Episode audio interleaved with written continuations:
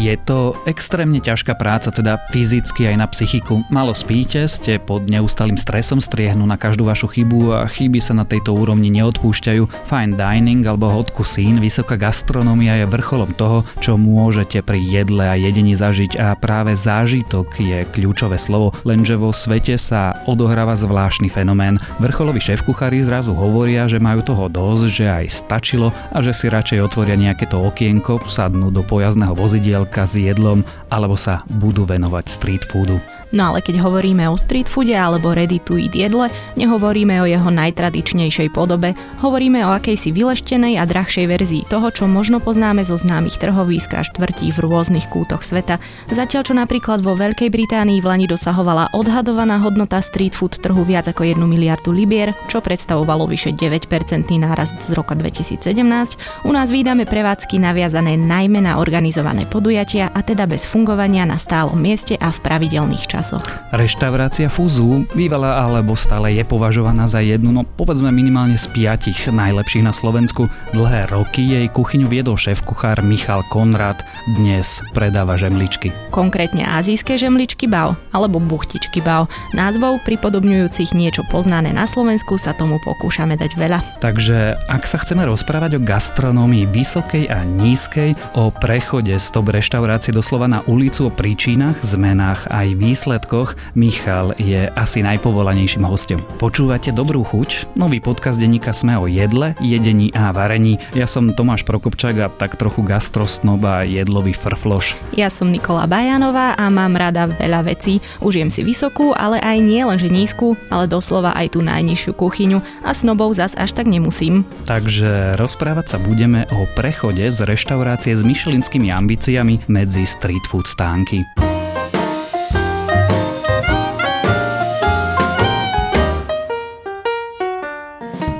Možno by sme mohli začať na úvod takou krátkou historkou, ktorá sa spája práve so vznikom baobuchtičiek. Údajne sa traduje, že v Číne bol nejaký generál, jeho meno si naozaj nedovolím teraz zreprodukovať, ktorý sa snažil prekročiť rieku a aby to mohol urobiť, žiadali ľudia z druhej strany od neho, aby zoťal 50 hlav svojich mužov. Ale on to urobiť samozrejme nechcel, pretože by znížil tak počty vo svojom vojsku a preto vymyslel buchtičky Bao, ktoré pripomínali hlavy a ktoré plávali na rieke. A teraz tie naozajstné fakty.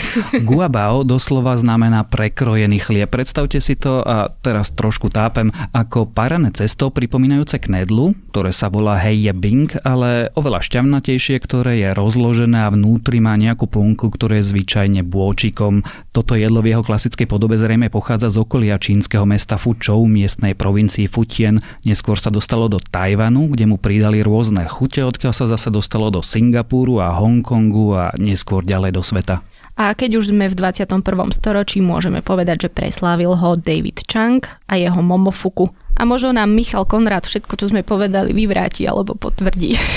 Michal, je to tak? Dobrý deň teda prajem, ďakujem za pozvanie a dobre sa vás počúva ináč takto na začiatok. Troška som nasával, keď budem malému čítať knižku večer, tak sa budem snažiť tú intonáciu tam niekde dať. A tak podstate niektoré z informácií, ktoré ste povedali, boli aj pre mňa nové, takže ďakujem za nové poznatky a myslím si, že to, čo, to, čo ste povedali a čo aj ja teda viem, tak bolo pravdivé. Takže. Michal, keď to tak zjednoduším, vy ste sa preslavi alebo stali známym slovenskom okruhu ako šéf kuchár Fúzu, ktoré ste viedli koľko, 9 rokov. 9 rokov to bolo. Aké to je? Aký je deň top šéf kuchára v top reštaurácii? Tak záleží, či to bolo tie prvé roky alebo tie posledné.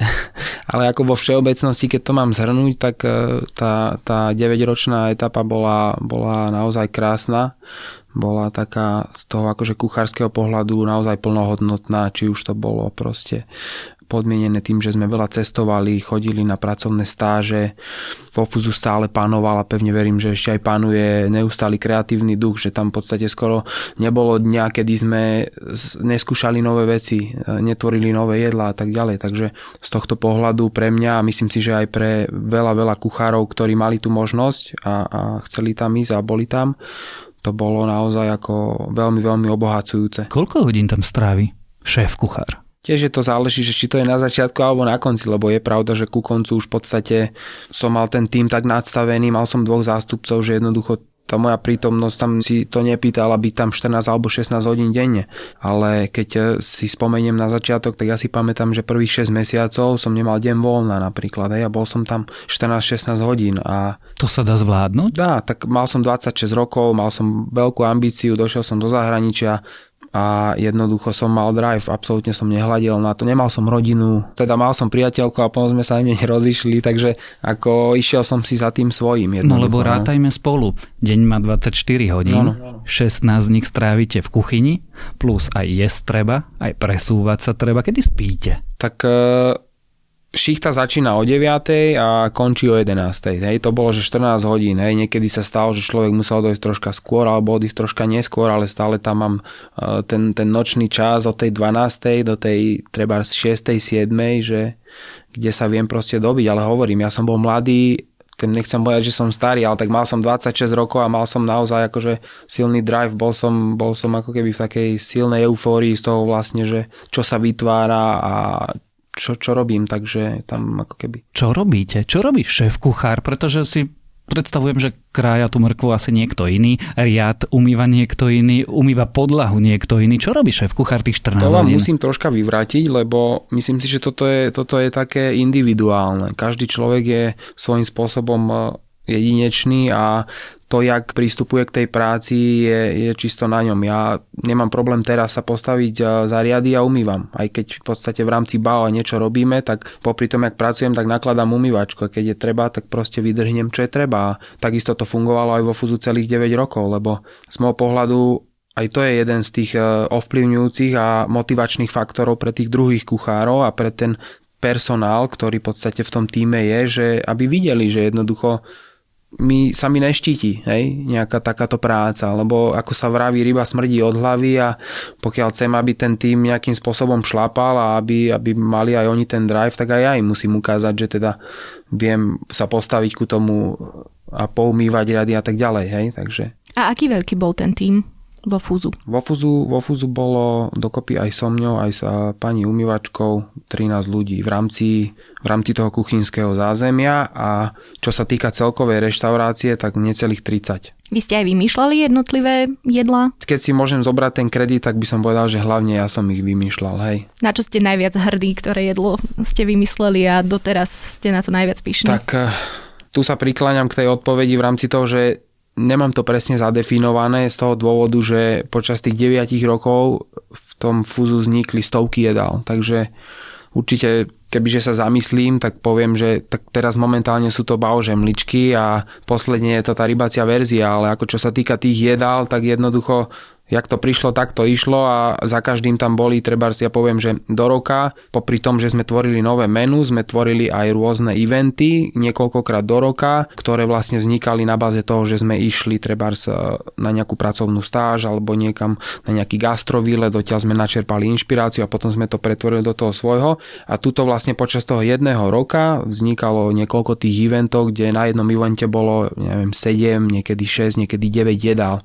A vždycky z týchto jedál boli, ja neviem, dve, tri, ktoré boli fakt, že tutovky, ktoré v podstate potom išli aj na to stále menu, takže odpoveď je tá, že nemám úplne presne dané, že toto je topka, hej. Momentálne je to u mňa rybacie bao. Ja mám. Ak si to dobre pamätám, tak krevety a wasabi. Ja mám rada veľmi jeden dezert, taký ten rúžový. tak to by som ho nazvala. Taký ten rúžový? Taký ten rúžový. Aha, malinu. Malinu. No tak to ste mi super nadhodili, lebo to, to by som asi vedel takto akože zadefinovať, že toto je jeden z tých takých cukričkov Pekne to v rámci vyzerá, tej tvorby. Dobre to chutí. Áno, áno, áno. Ako to vzniká? Skúste nám to opísať, ako vlastne šéf kuchár vytvára nové jedlo. Tak vždycky dojde nejaká myšlienka, nejaká inšpirácia, aj keď sa ľudia pýtajú, že ako vlastne podľa čoho idem. Hej. Tá inšpirácia môže naozaj prísť e, kedykoľvek, za akýchkoľvek okolností a hoci kde, či, či je to prechádzka v lese, alebo uh, mne sa napríklad veľakrát stávalo, keď uh, som pracoval vo Fuzu, že som proste o tretej v noci stál z postele, lebo tým, že sme boli v nejakej fáze tvorby menu a samozrejme vždycky tam bol nejaký deadline, ktorý nás tlačil, tak ten mozog stále a neustále pracoval hej, a, a rozmýšľal nad tým, že čo, ako a tak ďalej. Takže veľakrát sa mi stalo to, že fakt, že uprostred noci som stal z postele a zapísal som si myšlienku a v podstate od toho sa to odvíjalo a a väčšinou to bolo o tom, že som v gastronomii 18 rokov, tak už mám ako keby niečo odvarené, tak z tých skúseností v podstate sa to vždycky aj odvíjalo. Ja neviem, mali sme, otvorila sa fúzu, spravilo sa nejaké menu, v podstate celý ten proces bol v tom, že oni oslovili môjho bývalého šéf-kuchára ako človeka, ktorý má dať dokopy koncept toho menu. Hej. Vtedy som ja vlastne tam vytvoril nejakých 6 jedál, ktoré som skúšal ešte vtedy v Londýne a tak ďalej. No a potom, keď už časom vlastne sme sa preklapali do toho, že tie staré jedla, ktoré sa doniesli z Londýna pomaličky odchádzali preč a už sme ta, ich nahradzovali tým, čo sme vlastne my tvorili. Takže vždycky som čerpal vlastne z toho, že ok, viem raz kedy si niekde dám napríklad ako kačku, hej, že moje prvé v podstate jedlo, ktoré som vymyslel, ktoré bolo na menu vo fuzu, bol, boli kačacie prsia, ktoré boli marinované v misopaste bol k tomu nakladaný fisalis, v takom cukrovom sirupe, badian, pomaranž a veľa ďalších vecí. No a počas tej tvorby v podstate potom už to, už to ako keby išlo v tom, že OK, tak mali sme teraz eh, kačacie prsia, ideme robiť nové jedlo a otázka už bola, chceme mať kačku, môžeme to skúsiť vymeniť za jahňacinu. OK, tak čo chceme z jahňaciny? Dáme tam lítko, dáme tam kotlety, tam už potom ako keby boli aj ovplyvňujúce faktory v rámci ako ceny a tak ďalej, ale tá samotná tvorba vždycky začínala nejakou jednou hlavnou ingredienciou a od toho sa potom už ďalej odvíjali tie rôzne postupy, že OK, viem, že teraz eh, ku tej kačke som robil nakladaný fisalis, tak poďme teda rozmýšľať o tom, ako spraviť niečo inak, hej, keď vieme, že sme išli dávať eh, kačku napríklad, hej, tak viem, že predtým som ju marinoval, suvidoval a opekal, tak teraz skúsim treba samotné pečenie. Hej, viem, že predtým som mal foagru opekanú na panvičke, skúsme spraviť chips a jednoducho takto keby vznikala nejaká skladačka a keď e, sme to mali nejak ten sketch hotový a sme si povedali, že OK, toto, toto môže byť celkom fajn, tak sme to navarili a potom od toho sa už ďalej odvíjalo, že OK, tak toto by sme vedeli zmeniť, toto je dobré. Veľakrát sa nám stalo, že takto vznikla myšlienka a vyslovene ešte predtým, než sme to navarili, sme vedeli, že toto bude super a dali sme to dokopy a bolo to super. Čiže moja naivná predstava, že sa to deje na panvici, vlastne nie je úplne pravdivé, lebo veľa sa to, toho odohráva iba v hlave a na papieri a až keď to je tak nejak poskladané, až potom sa to testuje? Áno, presne tak nejak to je. A veľakrát sa stalo to, že došla myšlienka, dali sme to celé dokopy, stávali sa nám aj také veci, že keď už sme to navarili, tak sme zistili, že je to vlastne úplná blbosť. A potom sme sa tomu venovali týždeň, niekedy aj dva a aj tak sme nikam nedošli, takže aj také to bolo. Ja si to trochu predstavujem aj podľa teda toho úžasného uh, dokumentu na Netflixe Chef's Table. Uh, veľakrát išlo aj o nejakú tú inovatívnosť v tom, že samotní šéf kuchári alebo teda ten tým ľudí vymýšľali niečo nové a museli a chceli priniesť na ten trh niečo absolútne nové. Mali ste aj vy niečo, čo ste akoby vynašli v tej kuchyni? Neviem, či sa to dá akože povedať, že vynašli v rámci jedál, ktoré v podstate neuzreli svetlo sveta a okrem toho, že boli vo fuzo, či toto je aj niečo také, alebo skôr tá otázka je, že v rámci nejakej techniky.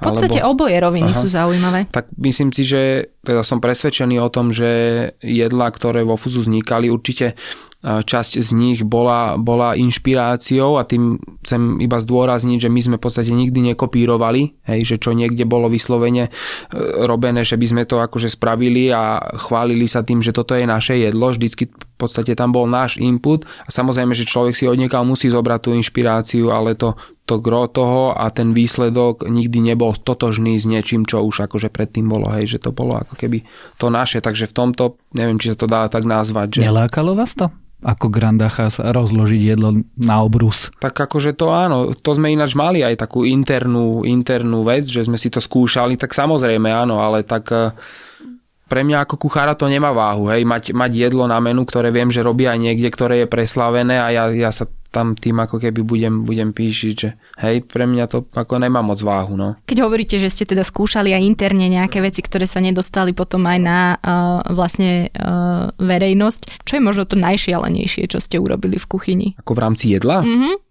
Teraz nemyslím. Tak ak máte aj iné historky, tak nám ich prezrate. Kuchynských historiek je veľa. Neviem, že či sú vhodné.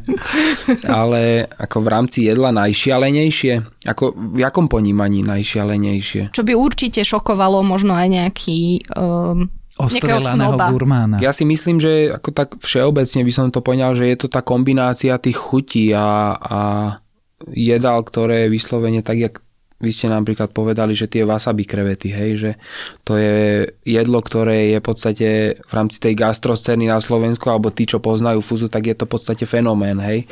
A ja tomu hovorím, že pritom taková blbosť. Tak je to signature je to naozaj, dish áno, áno. Takže určite sa tam nájde zo pár takýchto vecí, ktoré utkveli a zotrvávajú v tej pamäti tých ľudí, ktorí to jedlo ochutnali. Ja by som sa ešte trošičku chvíľku udržala pri tom fúzu. Ono teda malo tú svoju špecifickú kuchyňu, ktorú ste nazvali panazísku, alebo teda tú nadazísku. Tomáš napríklad nemá rada azijskú kuchyňu, alebo minimálne tú tradičnú takú tú asi... Veľmi diplomaticky si to povedala, pekne. Nesedí mi úplne tá, tá chuťová paleta, tá kombinácia jednotlivých chuť. Koriander. Koriander, ako kde, ako v ktorej kuchyni, ako v akom množstve. Ja zase milujem azijskú kuchyňu, pretože je vie byť aj ľahká, vie aj zasítiť a je naozaj pestrá. Akože pre mňa nie je pestrejšia kuchyňa asi ako tá azijská, ale to je naozaj široký pojem čo pre vás znamená, alebo čo pre vás predstavuje tá azijská kuchyňa, alebo čo si tak prvá signálna predstavíte, keď sa povie azijská kuchyňa? Tak asi by som vám zobral to slovo z úst, že je naozaj veľmi pestrá a rozmanitá, lebo, lebo naozaj je v porovnaní s inými kuchyňami či už je to tá škála tých súrovín a ingrediencií, ale aj takisto postupov a tým, že tá Ázia je taká veľká, celá juhovýchodná Ázia, proste Japonsko, hej, keď sa troška ako keby prejdeme aj ešte do tej Indie, Maledivy, Sri Lanka a tak, tak tam ako keby No môžeme to, je... to vôbec nazývať azijská kuchyňa, keď je to tak rozmanité a roztiahnuté cez niekoľko rovnobežiek a poludníkov? Či to z našej strany je také koloniálne, lebo voláme to okay. azijská kuchyňa a to ako keby sme volali jednu kuchyňu africkou alebo, alebo európskou. Áno, a je áno, rozdiel áno. medzi talianskou až tak skandinávskou kuchyňou. Čo ja viem, ako možno aj z toho nejak vznikol ten, ten názov panazijská, hej, aj keď e, historicky, tuším to je o tom, že to bol nejaký, nejaký smer politický alebo niečo v tomto zmysle, ale je to akéby taká, taká fusion, taká, taký mix všetkých tých, tých azijských kuchyň. A ktorú máte najradšej? Tak troška vyvyšuje tá japonská, by som povedal. To sme dvaja. Tak oni majú ja také... som veľký fanúšik ramenu. Kto nie je? A existujú také. No ramen je nové. F. Toľko k atmosfére podcastu.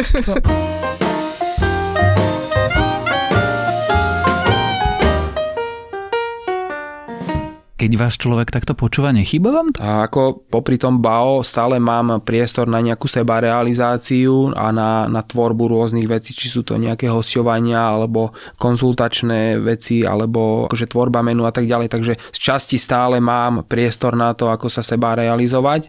Takže momentálne som v takej fáze, že si užívam to voľno alebo voľno, no.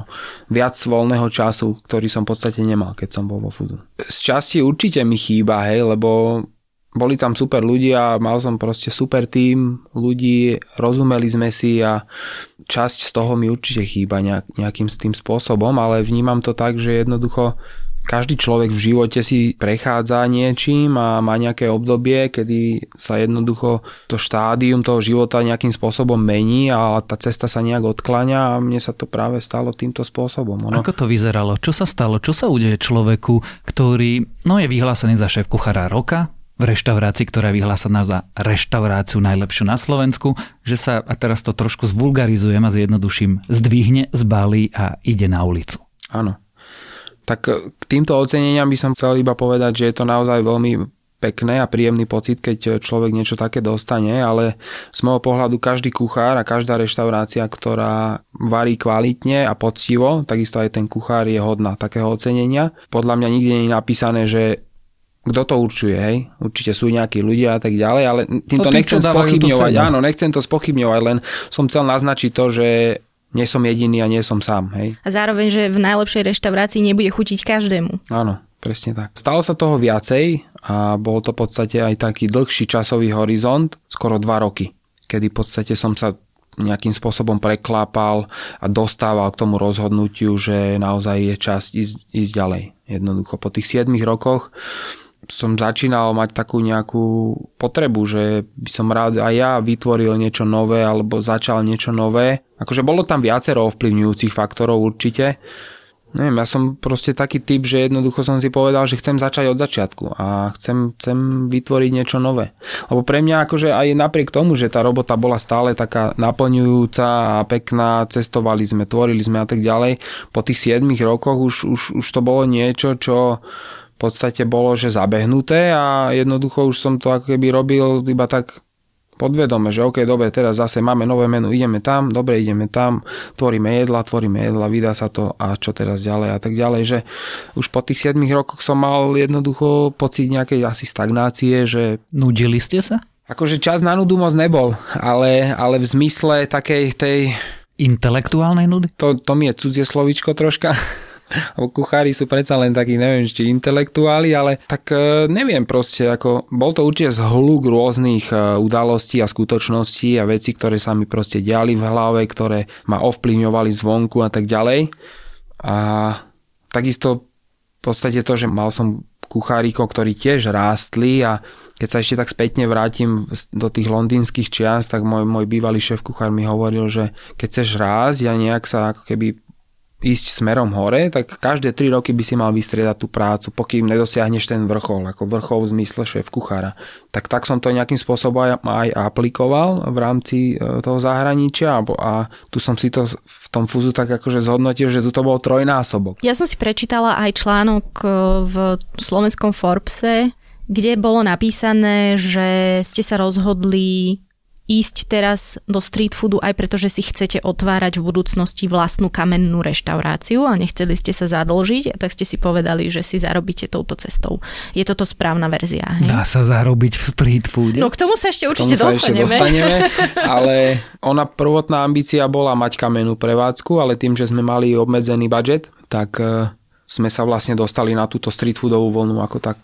Ale akože chceli sme, chceli sme ísť na ten street food, na tú ulicu vyslovene. Ako mňa napríklad pri tom prechode, pri tom rozhodovaní lákalo aj to, že po tých deviatich rokoch zavretých v krásnom priestore, v kuchyni som chcel troška keby ísť medzi tých ľudí a mať, mať nejaký ten feedback akože z ruky do ruky, hej, že z očí do očí a, a užiť si troška takú tú v vodzovkách pankarčinu, keď poviem, hej, že Takže aj to bol jeden z ovplyvňujúcich faktorov. Pýtam sa aj preto, že či teda v budúcnosti ešte stále rátate s tým, že si budete otvárať vlastnú reštauráciu. Určite áno. A bude znovu, povedzme, panazijská alebo azijská. Tak bolo by bobe, keby bola talianska.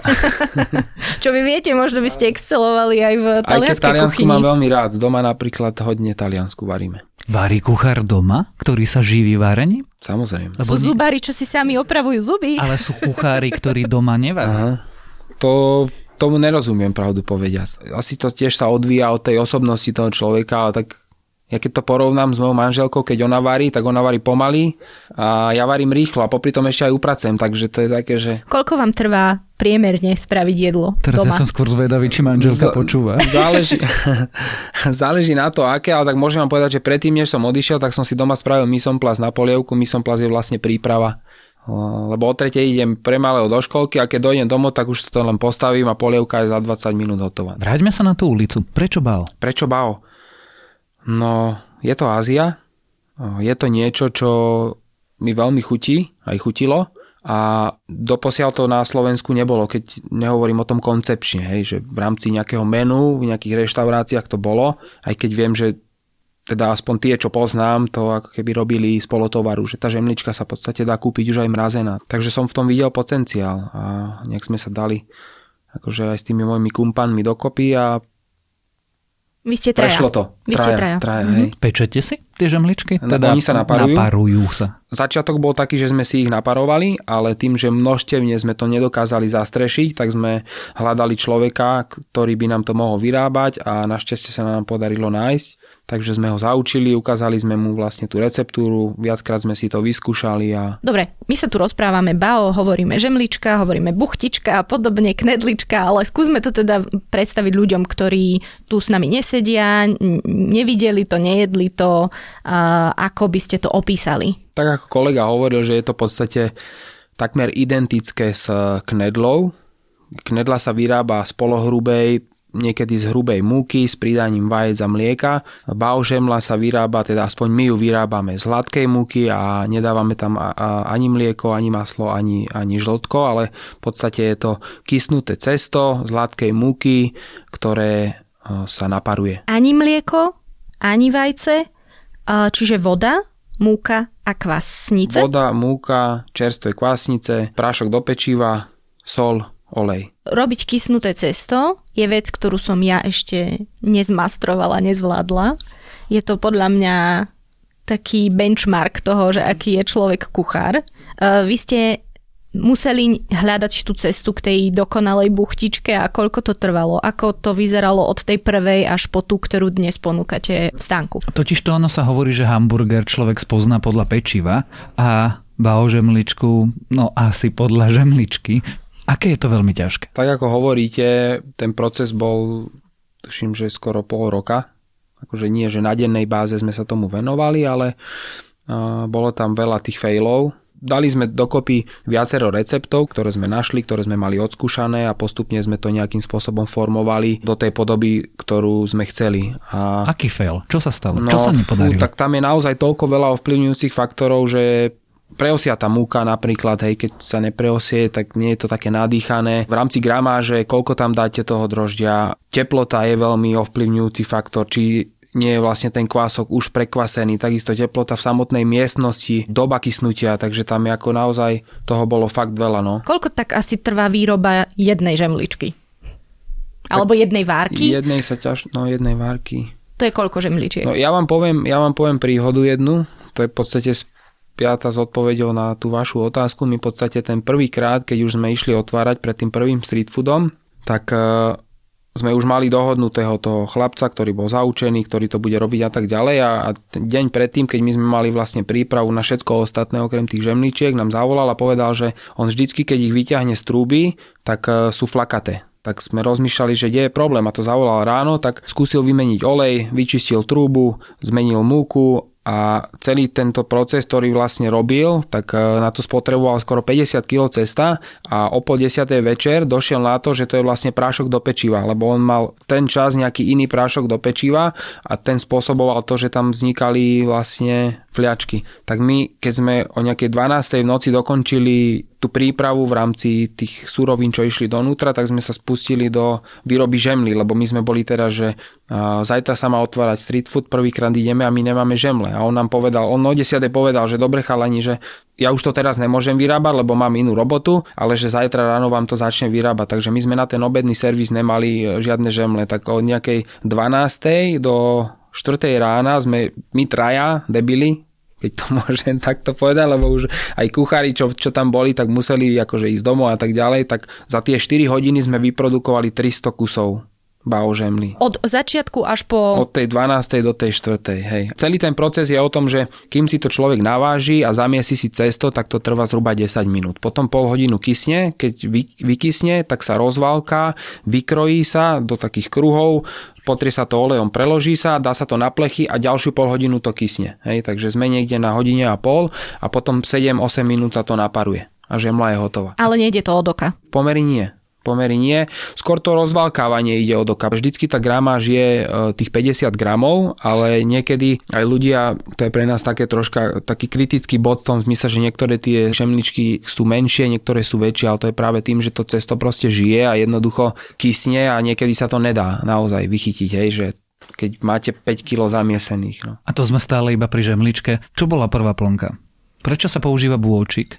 A ako toto vzniká? Tradične vlastne sa používa práve tento bôčik a asi je to tým, že v tej Ázii je bravčové meso obľúbené, tak si tam dali bôčik, čo si myslím, že našincom aj hraje do karát, lebo už len zelí tam chýba a sme tam. Takže určite tam bola tá tradičná, aj keď sme boli na začiatku troška v takej neistote v zmysle toho, že bravčové meso nie je až také obľúbené. V dnešnej dobe ľudia predsa len uprednostňujú chudšie mesa, zdravšie mesa, a tak, takže jeden z nás je v podstate aj vegán a ten bol taký, že bravčové, nebláznite, že to ne, že to nebude dobré a tak ďalej, ale tak pre mňa je to ako super, to meso. Hej. A ako nad tým premyšľate? Pretože samozrejme dnes, už ste spomínali, že obľúbená je rybacia verzia, máte hubovú pre vegetariánov. Vegánov. Čo sa tam všetko za tým deje? Ako človek rozmýšľa nad tou plnkou? Ako to skladá? Čo je výsledkom? Tak tá tradičná v podstate spočíva v tom, že je tam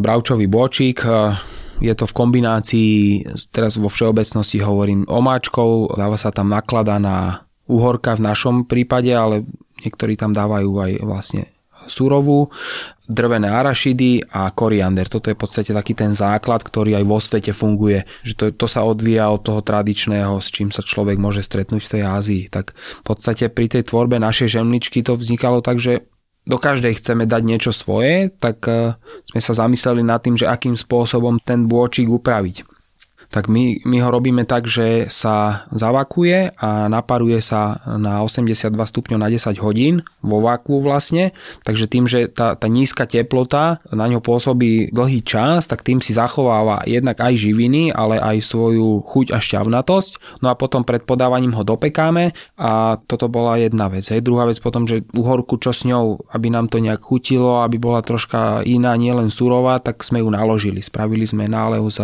rýžového octu, s suchými koreninami a uhorku sme naložili. Potrebujeme nejakú omáčku, tak jakú omáčku? Tak poďme spraviť nejakú barbecue omáčku. Tak, tak čo tam dáme? Tak Máme radi zázvor, máme radi cesnak, máme radi e, červenú a zelenú cibulu, to tvoril základ.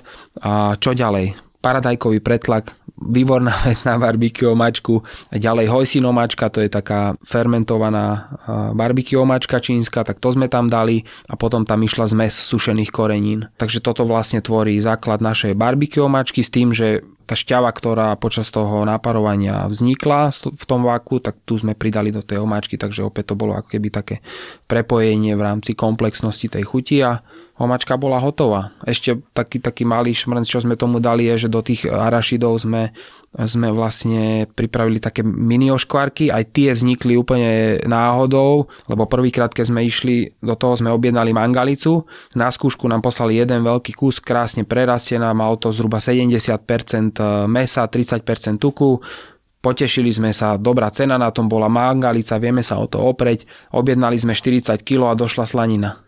Takže čo teraz s tým? Tak sme to vykrajali, spravili sme také mini oškvarky a odtedy to v podstate aj aplikujeme, že je to fajn, keď to človek ochutná a niekedy sa s tým stretne, že je to taký akože príjemný element. Takže takto nejak to celé vzniká aj pri tých iných veciach. No a teda potom ste si asi povedali aj vďaka kolegovi, že budete variť aj pre vegánov a vegetariánov, lebo Určite, ten trend tam... stále stúpa. Tak, tak, tak.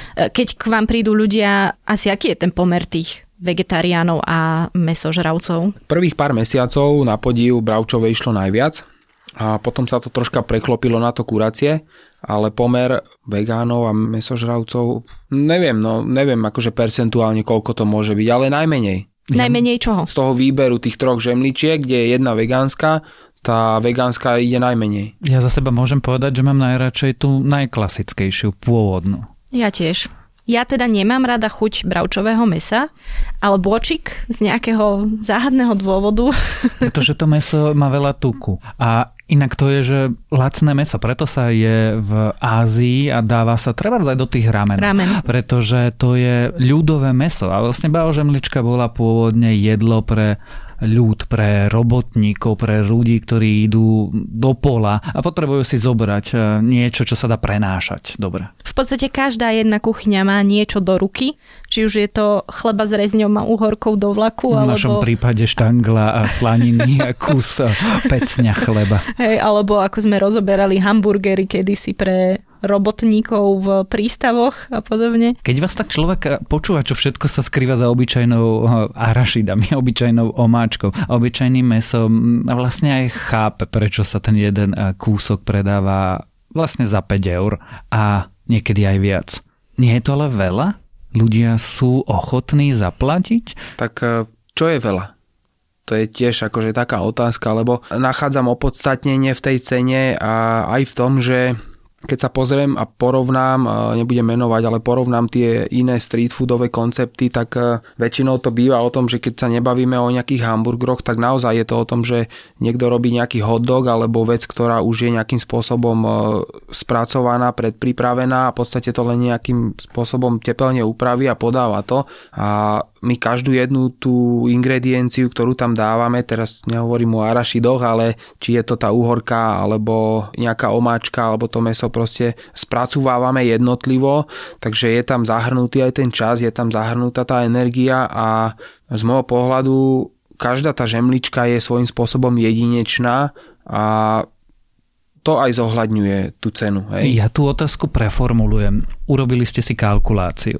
Vyšli vám náklady vyšla vám konečná cena produktu, nevystrašilo vás to? Nebali ste sa ísť tým na ulicu? Ja som v to veril, aj v to verím. Akože keď sme si robili tú kalkuláciu, tak ono by sa to akože mohlo predávať aj drahšie, keď môžem takto povedať, ale skôr práve ten trh nás nepustí, hej? Lebo z môjho pohľadu, kebyže keď bude bistro, ak bude bistro, čo pevne verím, že bude, alebo nejaký podnik, tak tam si myslím, že budeme môcť si pýtať troška viac aj za to, ale ako hovoríte, na tom street foode naozaj je, je nejaká hranica, aj keď sú ľudia, ktorí proste nemajú problém, sú ľudia, ktorí povedia, že je to pre nich veľa. Tento si to chce kúpiť, tak ten si to kúpi a tento nie, tak nie. Tak... Tým sa asi dostávame presne aj k tej ešte otázke z prvej časti, že či sa dá na street foode zarobiť. Na ktorú ste sa zasmieli, ale neodpovedali. Čiže dá sa? A či sa dá zarobiť? Mm. Dá. Čiže kedy bude bistro? Akože dá sa, ale veľmi pomaličky, takto by som to zhrnul tiež je to individuálne. My sme v tom traja, to znamená, že každá tá koruna sa delí na tretiny a tým, že to nie je na dennej báze, tak e, nás to neuživí.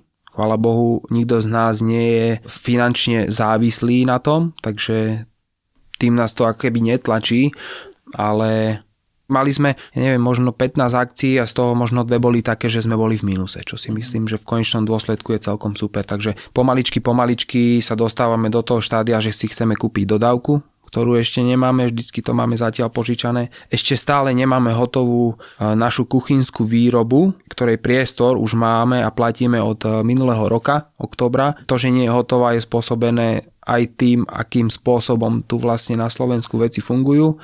To rámci, znamená čo, hygiena? V rámci povolení, mestských častí, úradov a takéto veci, kolaudácia a takéto veci. A, takže... Koľko vám zaberie asi tak celá tá administratíva? Všetky tie vybavovačky, povolenia, vypisovanie formulárov. Keby si teraz niekto chcel otvoriť vlastný stánok, či už pojazdný alebo neviem aký a musel by si tieto veci vybavovať, koľko času by na to mal? Nám keď povedali, že to bude trvať minimálne pol roka, tak ja som tomu neveril.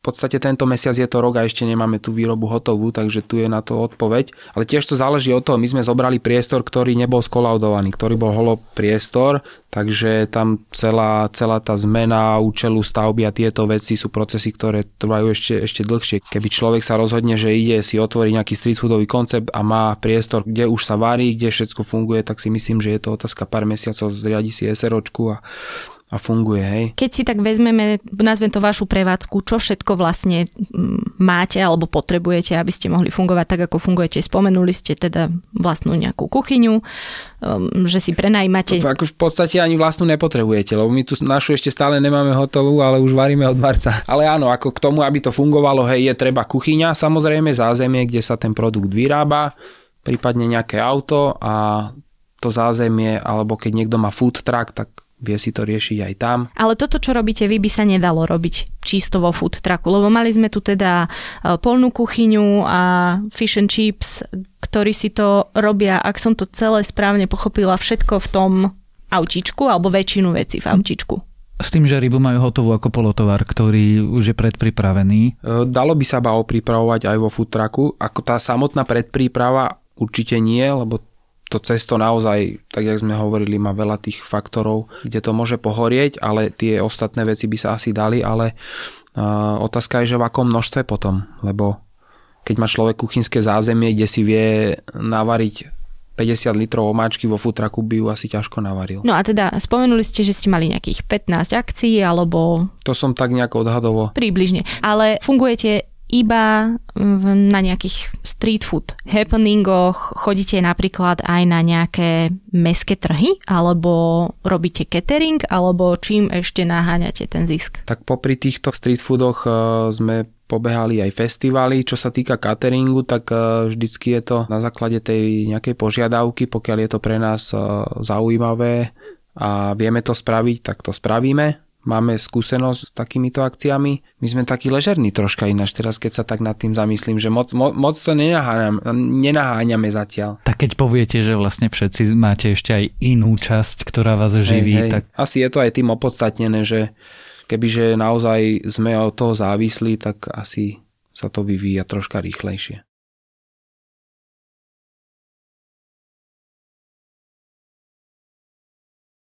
V prvej časti sme sa rozprávali teda o tom fine diningu a o tej vysokej úrovni kuchyne. Teraz sme sa rozprávali o tom street foode. Vy ste sám povedali, že ste sa chceli z tej kuchyne dostať medzi ľudí a zažiť taký ten gastropunk. Podarilo sa vám to? Je to to, čo ste ako od toho očakávali a naplnili sa vám teda tie vaše očakávania? Áno.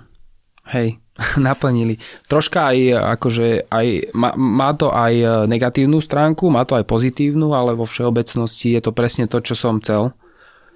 Takže áno. Čo je tá negatívna? Ten, ten street foodový biznis v porovnaní s nejakým teplým miestom v reštaurácii je, je o mnoho trčí v tom, že všetko si človek musí robiť sám. Hej. Do tej roboty človek dojde, ide do šatne, prezleče sa, dojde do kuchyne, odvarí si, urobí čo má a ide domov. Hej. A tuto je to o tom, že proste všetko si musíte obehať sám, všetko si musíte vybaviť sám. Keď to začína, samozrejme prebehla niekoľko dňová tá príprava, musí dojsť skoro ráno, musí naložiť tú dodávku, musí odniesť tie veci, rozložiť ten stánok, potom ide zase do kuchyne a tak ďalej. Takže v tomto je to akože troška iné, ale je to súčasťou, súčasťou toho pánku. A tá pozitívna? A tá pozitívna? No, že som voľný že som akože som sám sebe pán, môžem sa slobodne rozhodovať, kedy spravím čo a ako.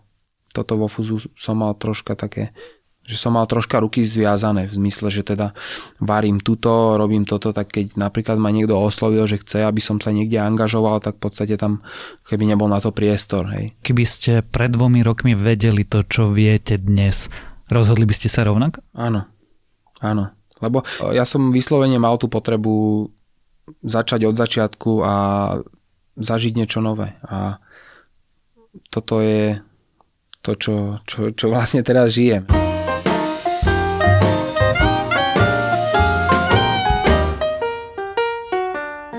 Hovoríme to už niekoľkýkrát, ale teda máme na záver takú tradíciu, že sa našich hostí pýtame na ich obľúbenú surovinu a nejaký kulinársky, kuchársky hek. Tak začníme asi tou obľúbenou surovinou. Je ich, je ich naozaj veľa a nemám úplne presne dané, že je jedna jediná a tá prečí všetky ostatné, ale určite by som mohol vyzdvihnúť repu, červenú repu alebo cviklu, ktorá jednak e, skvelo chutí, ale takisto má aj všestranné využitie v kuchyni, či už ako hlavná ingrediencia nejakého pokrmu, alebo ako nejaký doplnok, alebo dokonca aj ako nejaká pomocka v zmysle tom, že dá sa v podstate farbiť z jej šťavy, hej, dá sa z nej spraviť e, prach, chips, hej, dá sa piec, karamelizovať čokoľvek a je to typ suroviny, teda aspoň u mňa v mojom ponímaní, ktorý sa hodí takmer ku, ku všetkému. S čím by ste ju skombinovali? Zvyčajne ju kombinujú so sírom, kozím sírom. To je taká tá tradičná verzia, ale tak e, je skvelá aj s kačkou. Takisto sa dá e, v podstate dať aj e, do dezertu s citrusami, sa veľmi hodí. Toto je veľmi, vždy ma to tak zaujme, že čaká človek, že jak sa tu niekto vytiahne, povie nejaký ortolán, alebo ja neviem, ako sa volá ten hnusný malý vtáčik. A vždy je to taká tá klasická, normálna vec, taká, ktorú by ľudia naozaj, že pomaly mali mať povinne doma. No, alebo majú aj doma alebo aj majú. a nevedia, čo s ňou. A nevedia, čo s ňou, presne. Môj prípad niekedy.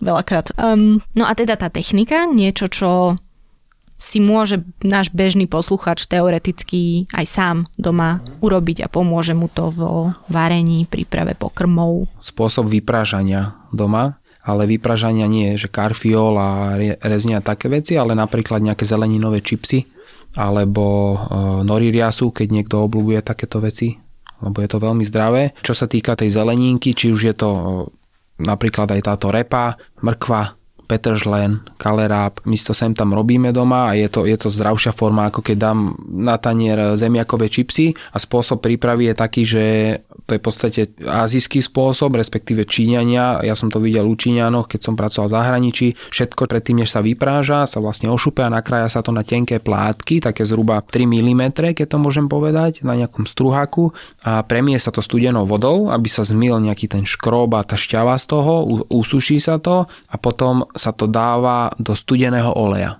A keď sa to tam vloží, tak vtedy sa vlastne začne nahrievať ten olej a toto spôsobuje to, že tá surovina, ktorá sa tam vypráža, sa nespáli. Čiže žiadnych 180 a viac stupňov zohriať olej s vloženou repou. Tak, presne tak. Do studeného oleja, premitu osušenú, čips jak lusk o tom, ako sa zmení človeku život, keď je šéf kuchárom top reštaurácie a zrazu ide predávať bao na ulicu, o tom, aké všetky nástrahy človeka vtedy čakajú, ako inak vyzerá práca šéf kuchára a práca pri street foode sme sa rozprávali s Michalom Konradom. Počúvali ste nový gastronomický podcast denníka ZME. Ja som Nikola Bajánová. A ja Tomáš Prokopčák.